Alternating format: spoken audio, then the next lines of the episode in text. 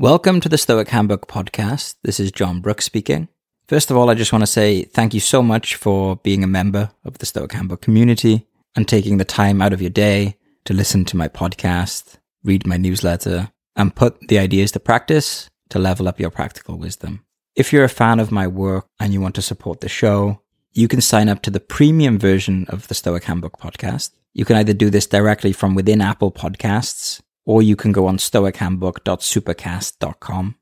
When you sign up to Stoic Handbook Premium, you'll get access to my existing library of Stoic meditation and contemplation courses. I make each course about a specific emotional topic like negative thinking or anxiety, relationships, anger, etc., as well as workshops, exclusive Ask Me Anything sessions, and ad free standard episodes. There's a seven day free trial, so you can check it out, see if it's good for you. I'm always adding new content and I take a lot of time to craft my courses to make them as high quality as can be. One of the listeners of the Stoic Handbook Premium told me that they listened to my anxiety course over 50 times.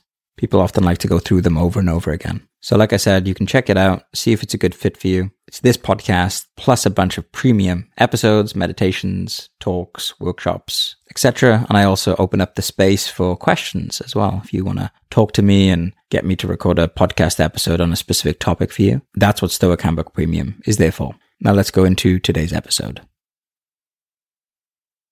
Hello, and welcome to the Ask Me Anything issue three. I have some fantastic questions to share with you here, and I always love answering these. It gets me thinking and allows me to just riff and improvise and see what comes up to the surface, which I think is a really good exercise to think out loud, to grapple with a question in public is a beautiful thing, and I think that we could all benefit from doing that more. And just some housekeeping to get out of the way. In a couple of months, I'm going to be running a six week live cohort of the six Stoic tactics to escape negative thoughts. I've sent out a survey that I'll also include a link to in the show notes to this premium episode. If you could give me some of your thoughts, thank you if you've already filled out the survey. And if you haven't, please do. It will give me some ideas for ways to improve the bonuses and the general course curriculum. In today's AMA, we are going to be talking about negative thoughts, mastering our emotions, travel, and ambition. So let's get into it. So the first question is, how do you deal with recurring negative thoughts about the past that seem to just appear from nowhere? So there's a couple of things that come to mind here. The first thing is the Nietzsche quote, when we are tired, we are attacked by ideas that we conquered long ago. So the first thing is if we are experiencing these random, quote unquote, random negative thoughts from the past, what is our basic psychological health like right now? Are we well slept? How is our diet? Do we have support from friends? What is the trigger in the environment that is bringing these thoughts? Up. And so you could see the thoughts more as a symptom than as the cause of the problem. Even though we can actually address the thoughts, if there is no cause. Another way is just asking that question, you know. So if we are underslept, if something is off with our biology, if there's some stress that we're experiencing that we're not dealing with, maybe that is the thing that is surfacing these ideas that we conquered long ago. Our resilience level is low in general. On top of that, I really like the idea that if we still feel a strong emotion about a memory that is more than 18 months old, that is a sign that the memory is unprocessed. So you could see from a biological perspective, the main purpose of memory is to protect us in the present and in the future. And when we get traumatized by something, it's almost as if the experience is not integrated into who we are and we don't believe that we'll be able to handle it with more equanimity and strength in the future. And so we just get triggered by this pain, this fear that we experienced in the past let's take the idea of someone who was bullied. So let's say you were bullied when you were 14 years old. You learned to be cynical and mistrustful of other people. You learned to have a high guard. You got the global belief that other people were just generally not nice and they were capable of cruelty. And so you started walking around with this posture of a victim, this posture of someone who could be attacked at any time. Maybe you overcompensated by taking up martial arts, looking tougher, put an exterior shell that is there to signal, do not pick on me. But inside, you still feel like you could be picked on. You haven't integrated the idea that you can handle bullies socially. You can set boundaries. And so you go through life and every time someone comes along and they act a little bit like the bully that you met in school, you throw up this intense panic response, almost as if you are 14 again and all of the physiological reactions are the same as when you were 14. That is the trauma alerting you. It's saying, we're still here. We're still here. Be afraid there is danger right now. There is danger. When we've integrated the memory and we've processed the trauma, ideally we've learned new skills, new social skills as well, that prove to our unconscious mind the deepest parts of ourselves that if we were to encounter a bully again in the future, we would be able to deal with it. We could use assertiveness, we could use a calm voice. Whatever the case is, we could deal with that in a way that was very different from when we were 14. And part of trauma healing is getting that insight getting that cognitive understanding that we have sufficiently changed to minimize the likelihood of the trauma repeating itself. So coming back to the question about negative recurring thoughts from the past, do you need to prove to yourself that you have adapted? And is there a part of yourself that's getting triggered that was traumatized long ago? And if that's the case, you might want to look into trauma healing. A book like The Body Keeps the Score is a fantastic read on trauma healing that covers a wide spectrum of interventions. You have different approaches. You have kind of the calming side which which would include things like yoga, maybe certain types of calming martial arts, meditation, and then you have the processing element of, of trauma, which could be expressive writing and different types of therapy like EMDR therapy or interpersonal family systems therapy or even MDMA assisted psychotherapy. There are lots of different interventions. I am a big fan of expressive writing because it's free, it's safe, it's legal, you can do it anytime, and it's very effective. So I say all this to contextualize the origins of the thoughts, but now let's talk about how do we deal with the thoughts. So the first thing is you don't want to try and stop the current. You don't want to try and push them away.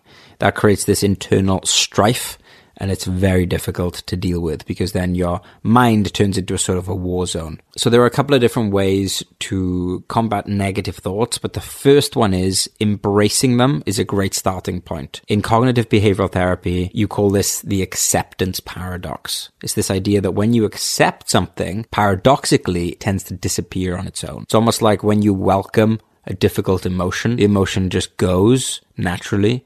But when you fight against it or engage with it, it grows stronger. Think about the last time that you were angry, right? Like, think about the last time that someone annoyed you. Now, when this happens to me, typically I get annoyed and then I get annoyed that the other person made me annoyed. And so I'm trying to not be annoyed and the fact that I can't stop myself from being annoyed makes me more annoyed. And emotions have this interesting double layer to them. The Buddha called it two arrows, right? You have the thing itself, which is the first arrow, and then you have the storyline about the thing, which is the second arrow. And the question he asked his students is, do you want to feel the pain of one arrow or two? When we feel sad, we can feel sad that we feel sad when we feel insecure, we can feel insecure that we feel insecure. So a good starting point for negative thoughts is just to kind of go, okay, I guess I'm feeling a bit down. I guess I'm feeling some negative thoughts. Don't need to change them. They're okay where they are. They can come, they can go. Everything is in flux. Everything is changing. I am the space in which things arise and pass away. Arise and pass away. The space in which sounds come, feelings come, temperature comes, thought comes, and thought goes. We know that we feel different hour to hour, day to day, week to week, month to month. There was something in your past, let's say a week ago, that was a real concern for you in the moment, that stressed you out. And now, where is it? It's not here anymore. And do you even care about it anymore? Probably not. In the moment, when you're going through a difficult experience or you're having these negative thoughts, it can be hard to internalize that, of course, because you're like, well, I get it, but I'm here now. And it's tough. And that's absolutely valid. But as much as possible, we want to just try and accept all feelings, all emotions, just welcome them in, allow them to come, allow them to go. This is the acceptance paradox. When you feel after you start to embrace the feeling and you just welcome it, you say you're allowed to be here now you have two paths. They can be complements to each other, but let's just say we have the Eastern path of psychotherapy, Buddhism, and then we have the Western path of psychotherapy, which would be CBT or Stoicism. As I said, you can combine these and maybe have a force multiplying effect, but let's start with the Buddhist approach. So the Buddhist approach would have you to get very curious about the feeling that you're having, the thought that you're having. To simply stand back and watch it. And if you get distracted, to watch the distraction and just to be that observer. Oh, I feel anxiety when I have this negative thought. Interesting. Where is the anxiety? Oh, the anxiety is in my abdomen. What shape is it? Is it moving or is it still? Is it warm? Is it cold? Is it red or is it blue? Does it have a pattern? Does it have a shape? And you just get curious with it, but you're not getting curious for the sake of it going because then that would just be another form of trying to fight the feeling. You get genuinely curious and you take on this perspective of, oh, I'm actually going to try and master my emotions from the perspective of a first hand scientist. I'm going to look within myself. I'm going to use introspection. I'm going to, I'm going to examine what's going on from what Douglas Harding called zero space. It's the space within consciousness. You can read a thousand books on psychology. You can read about neurochemistry, biochemistry, the workings of someone's mind. All of these give you models and materialistic views of how the mind works. But ultimately, there's no better way to study the mind than from the first hand experience. You are a mind, you have a mind.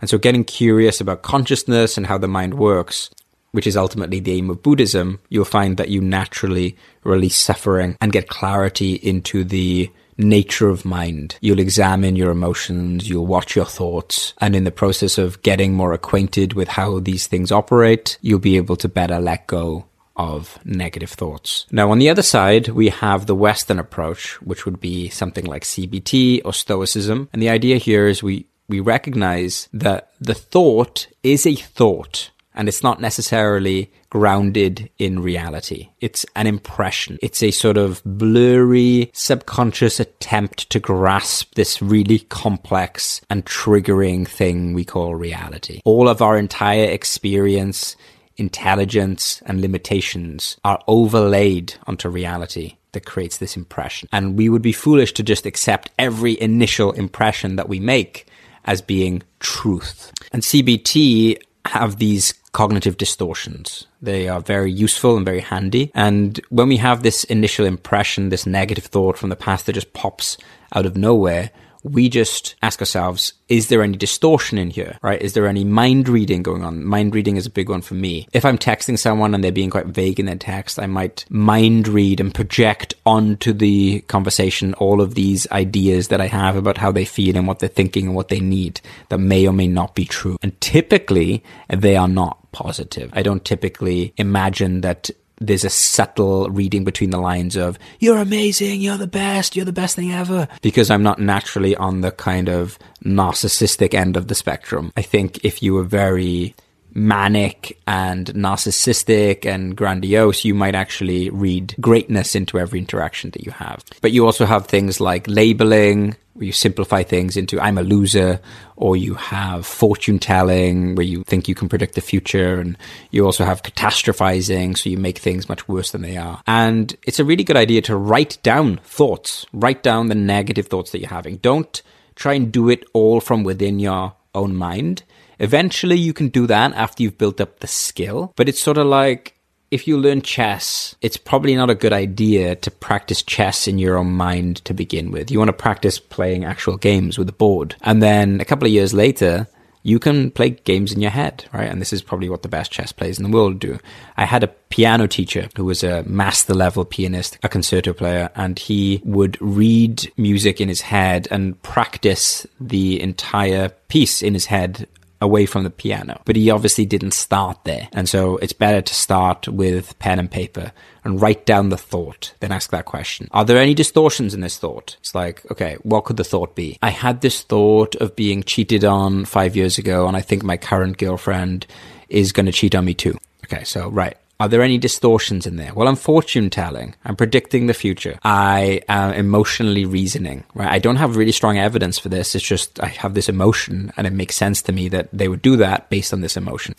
I'm catastrophizing, right? I'm, I'm thinking that this really good relationship is going to go absolutely terrible and go horrifically wrong immediately. There's not going to be any kind of gradual change. It's just going to be a catastrophe overnight. And so you go through this thought, and then at the end of this process of identifying the distortions, you try to rewrite the thought in a more balanced, rational way, right? And that might look like you know, infidelity is a real thing that exists in certain relationships, but I have seen no evidence of that with my current partner. There's no track record of them doing that in any of their previous relationships. The last few weeks have been amazing. I also know that they've been stressed out in work and they're having a hard time. And so you just sort of, you say the things that you would say to a friend if they were going through the same kind of situation, because that's typically way more rational than than the stories you tell yourself. So those are some ways to deal with negative thoughts about the past that seem to appear from nowhere. But one final thing I would really encourage you to do is to not just isolate negative thoughts in the moment and instead to develop a sense of emotional mastery in a general sense. And that might look like developing daily practices of journaling, of meditating, of reading stoicism, right? Just start to build up this skill of navigating difficult and negative thoughts. It's almost like a preventative medicine. You don't want to just be going through life and then all of a sudden these negative thoughts come and you have no kind of grounding practice. If you were to meditate 10 minutes a day for the last year, that same negative thought would hit different. You'd be able to let it go with more ease or you'd be able to process it in a journal that you've been keeping for six months, right? Or you'd be able to imagine what Epictetus would say to you as a coach if you've been reading Stoicism for a few months before that, right? So there are all these different ways that you can deal with negative thoughts if you already have practices set in place. And for me, and I've said it before, I do see Stoicism, Buddhism, these different philosophies of life as preparation for when stuff goes wrong because stuff will happen that are painful. Death, bad luck, injury, breakups, betrayals. You know, this is the stuff of life. And it's good to have that baseline practice. I hope that you enjoyed that, took some value from it. A Couple of quick things. If you can leave a rating for the podcast wherever you're listening to it, that really helps new people find it. And I also love reading reviews. So let me know what you think about it. And if you want to go further and get access to all of my premium meditations and audio courses, ask me anythings, workshops, etc., consider subscribing to Stoic Handbook Premium with a free trial, either directly within Apple Podcasts or over at stoichandbook.supercast.com. It's the same thing, just two different ways to access it. And I'll see you back here for the next episode of the Stoic Handbook Podcast.